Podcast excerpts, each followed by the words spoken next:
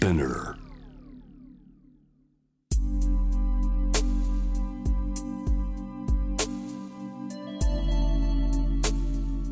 眠らない街六本木。高層ビルの一室に現れる深夜の保健室。重たいドアの向こう側。ここでは誰もが飾らない言葉で語り始める。心の声を聞き出す。特別な聴診器を持って迎えるのは酒と涙と哀愁をこよなく愛するイラストレーターの田中美咲。恋仕事家族。そして性のこと。一人一人で違う。体と心のカルテ。J-WAVE ミッドナイトチャイム。ようこそ深夜の保健室へ。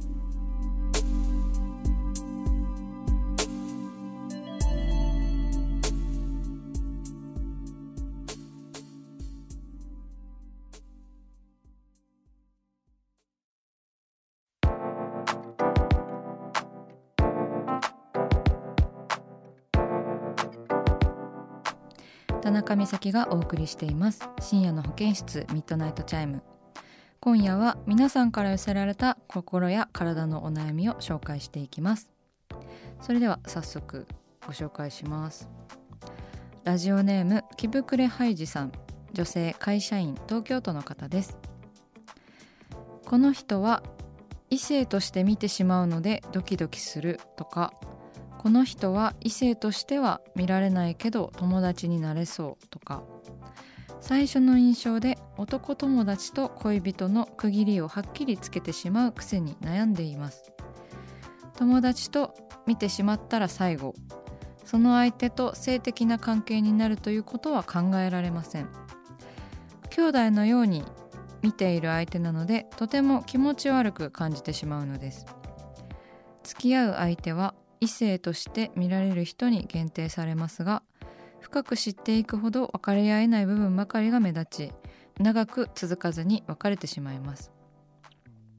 どうしたら気の合う友達のような相手と付き合うことができるのでしょうか？ということで。えー、ハイジさんありがとうございます。木膨ハイジさん。ねいやこういう人結構いますよね。聞きますよ。なんかこう付き合う人は結構ビビッとくる人だけとかね友達とあの恋人の区別がすごくはっきりしているっていう。私も付き合った人に出会った時から友達として一回も見たことなかったって言われることがあって結構ねマジでって思いましたけど。びっくりしましたそれ。私は結構恋愛の始まり的には受け身なタイプというか私のこと好きそうだなって思った人に結構ついていっちゃうタイプなんで相手にそういうこう恋人としてというかその友達より一歩進んだ関係として見られたら私も意識してしまうっていう受動的なタイプなんですけどでもあの好きな人とかにね私もこうあからさまにこう語尾にハートつけて話したりとか「なんとかだよね」みたいな「ねなんとかだもんね」みたいな感じでかなりあの腹立つと思います友達が見ると。そうなんか友達にはこう今みたいなねあの普段のトーンで喋ってますけど夫とかと喋る時結構あ来てると思います「おつみお疲れ」みたいな感じでしんどいですよね。そんな私聞きたくないですよね皆さん。はい。そうですね。だからまあ結構あるあるじゃないかなっていうことなんですけどそうどうしたら気の合う友達のような相手と付き合うことができるのでしょうかとのことなんですけどまあでも友達のような相手とお付き合いしたとしてもうまくいくかどうかはわからないよね。めっちゃ趣味も合うしめっちゃ気が合うしあのすごく友達みたいで一緒にいて楽しくて大好きで始まった恋愛でもだんだんあれってなったりとか趣味のことで喧嘩したりとかがあるかもしれないし友達から始まる恋愛ってある程度その人のことを知ってからあこんなとこあったんだみたいなちょっとマイナスの面もなんかあこうだと思ってたのに違うなみたいな面も見ていかなければまあマイナスな面をこう見てと向き合っていかないといけないっていうのは一人のパートナーと続けていくためにはあの始まりがどうであれ絶対必要なことだとは思うんですけどだからどう始まってもどんな立場の同士が付き合ってもやっぱりその相手を尊重して向き合ってっていうか人とお付き合いする時の姿勢をこう大事にしながら成り行きに身を任せるという感じになりますでしょうか？うん。大したこと言えず申し訳ない。では続いてのメールです。ラジオネームはまちさん25歳女性東京都の方です。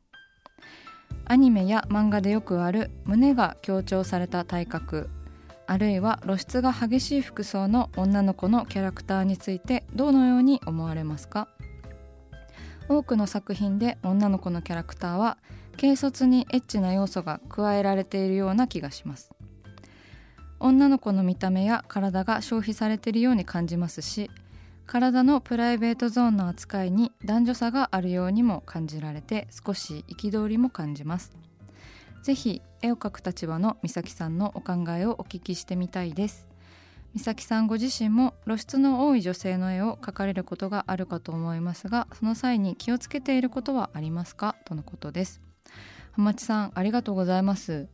なんかこれ私も最近すごい気になっていてなんか小学生の時とかね私もっぱら少年漫画子でまあ兄の影響とかもあったんですけどすごい少年漫画のね雑誌を読んでたんですけどでやっぱりねエッチなシーンとかでどの時代にもつきものだしすっごい喜んで読んでたタイプの小学生でした正直。はい。でドキドキワクワクして大人になったらこんな世界があるのかなとかっていう風に単純に楽しんでいたなっていう思い出があるんですけどで大人になってまた少年漫画を読む機会がね何度かあったんですけどでなんか読むとやっぱりちょっと違和感があって例えばやっぱりあのスカートめくりであったりとか胸を触らせてくれたら頑張るみたいな女性の体がこう何かをこう達成する目的みたいな扱われ方をしていてえこんなに？みたいなこんなに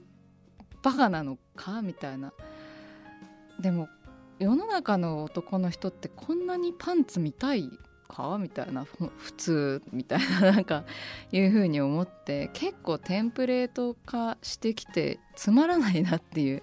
なんかその要素も古いしいらなくないか？っていうふうに思うんですよね。そう。だから浜地さんみたいに憤りも感じるしあとはつまんないなってすごい思ったんですよね私それ見て。わ滑ってるなっていう 少年漫画のエロネタみたいなことが。そうだから一時代のものだったんだなっていうのも感じるしやっぱり小学生の時ってそれがこう当たり前のように雑誌に載ってたらやっぱ見るし結構そういうものだと思って実生活で女の子にスカートめくりとかしたりしてたら結構ことじゃないですか。だからそういうテンプレートってもう必要ないんじゃないかなって私もあの思いますよ。まあなんか体格とか露出とか服装に関してはそのキャラの個性としていいんじゃないかなっていうのは思うんですけど。ね私自身も結構露出の多い女性の絵を描いているんですけれどもまあなんか私自身がこう女性の目線で描けるのでなんかこう女性が不快にならないようなというか、まあ、元気が出るような、あのー、雰囲気で描けたらいいなっていうのはいつも思っていますしなんかやっぱり裸を描く時は男性のことは1ミリも多分考えてないか女性に向けて結構あの裸は描いていることが多いかなやっぱり自分の体とかって自分でこう向き合っていかないといけないものだしまあなんか裸ってさ常にあるものじゃないですか服の中に。だからなんかそのあるものををあるまま書くみたいなことは割としてみたいなと思っていることなので気をつけきれてないところもねもしかしたらあるかもしれないんですけどなるべくこうセクシャルな絵を描いている身としてはどこまでこう想像の余地をかきたてるのかとかねそういうところなんか細部に気をどんどん使って描けたらいいなって思っておりますよ。ね私もなんか日々考えていることだったからすごくあの嬉しかったです。メッセージいただいて。浜地さんありがとうございました。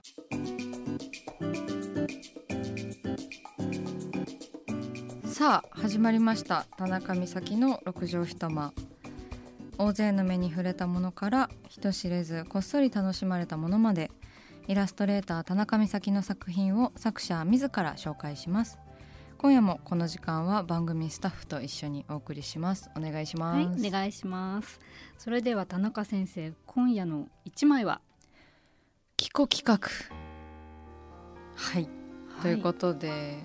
キコ企画という番組はご存知ですか？見ました。見てます。見てます。私も超見ました、はい、一晩でめっちゃ見ちゃった。あのアマゾンプライムで見られるその1話ずつというかあの水原希子さんがねポストを務めてなんか企画から水原さんが入っている、うん、希子さんが入っているという番組でしていろんな人といろんな場所に行ったりとかねしてめちゃめちゃいい番組ですよね。ねなんかギュッと凝縮された紀子さんのこう、うんうん、遊び心というかねねそでその番組のこう番組の途中間間でこうアニメーションがとかこういろいろなアーティストのあの動画作品があの盛り込まれているんですけどでそのなんかキコ企画の1話目のあの一番最初のアニメーションを私がちょっと担当させていただいておりましてですね、はい、なんかどどういうアニメーションだっていうのをまず説明した方がいいですよね。なんかこう企画書を抱えたこうキャリアウーマン風の紀子さんが企画書をパーンってこう投げて魔法がかかったみたいな感じで企画書となんか裸のシルエットの紀子さんがわーってこうファラファラファラってこう溶け合って最後に手書きの文字で「紀子企画」とあの紀子さんが書くっていう流れのアニメーションなんですけどアニメーションに関して私はこのあれですねイラストを描いてそのアニメーション制作会社の方にこうそのまま投げたという感じで私はそのそんなに何枚も描いてないんですよ。だから12345枚くらいであのアニメーションを作っていただいたっていう感じですね。うん、えー、でもどうですか？自分の描いたじゃ絵が動くっていうのは、うんうん、自分あこういうふうに動いたんだっていう、はい、後から宮崎さんも発見が後から知るみたいな感じなんですか？そうですね。まあ動き自体は結構軽いので、うん、なんかめっちゃ動いてるっていう感じではないんですけどでもねすっごい嬉しかったですね。そのわあ映ってるみたいな感じ。もっともっと素人っぽい感じで。あ映ってるみたいな感じで嬉しかったんですけど。そうで合間合間に結構いろんな作家さんがね、あの動画で参加しているんですけど結なんかちゃんとというかなんかアニメーション作家の方たちがすごく多くて、うんうん、その中にこう混ぜてもらえたみたいなのが結構恐縮ですっていうふうに思いました。はい、でもこうあのアニメーションを作ってもらえることになるとはこう思ってなかったのですごい嬉しかったですね。ねなんかこう水原希子さんってすごいあのモデルさんとしても活躍してるし、はい、その一人のインフルエンサーっていうところもすごくね、うん、あるんですけれどもその水原希子さんと美咲さんののコラボっていう化学反応みたいなところも、なんか面白いなと思いました。うん、そうですね。なんかその水原さんのせ世界観みたいなものって結構こうはっきりしているじゃないですか。うん、だからそれにこうどれだけこう寄せるかとか、どれだけ自分のエッセンスをも注入するかみたいな個性がのが強い人であればあるほどそのバランスが結構肝になっていて紀子さんにこう寄せすぎても私の絵じゃなくなっちゃったりとかするから、うん、その辺りは割となんか考えながら描きましたね。あとはこう似顔絵になってはいけないっていうのはあってなんか誰かのその実在する人物の絵を描くときに似顔絵になった瞬間にすごいつまらないものに見えたりするんですよね。そうこれただの似顔絵じゃんっていう、うんうん、だからただの似顔絵とこう違うっていうのを見せることはあのー、よくねお仕事で特定の誰かを描くっていうことはまあよくでもないかたまにあるんですけどこうただの似顔絵にならないようにはどうすればいいのかみたいなことは結構気をつけて書いてますね。一応先方からは紀子さんを書いてくださいっていうふうなオーダーではあったんですか、そうですね。私の場合はあのそういうオーダーがちらっとこう、うん、基本的にはほぼ自由だったんですけどあのそういうオーダーをいただきましたね。今アマゾンプライムでね絶賛公開中というか見れるのでぜひ皆さん本当にあの面白い番組だ好きな人がめっちゃ出てて、うんうん、最高 とにかくちょっと最高な気持ちになれると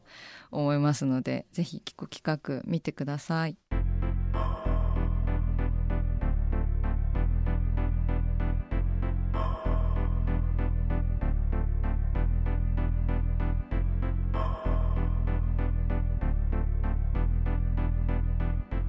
真夜中だから話せる。体のこと心のこと。J-WEB ミッドナイトチャイム。公式サイトとインスタグラムは24時間オープンしています。あなたの悩み番組へのメッセージお寄せください。来週もイラストレーターの田中美咲が深夜の保健室でお待ちしています。キャリコン編集長通信仕事と人生の話をゆるゆるとパワードバイミモレ。このポッドキャストではミモル編集長の河原咲子が時には一人で時にはゲストをお招きしキャリアコンサルタントの資格を生かして仕事と人生そして職業キャリアだけじゃないライフキャリアの話を誰にでも分かりやすくゆるゆるとお話します。毎週金曜日に新しいエピソードを配信中です。ぜひ一度聞いてみてください。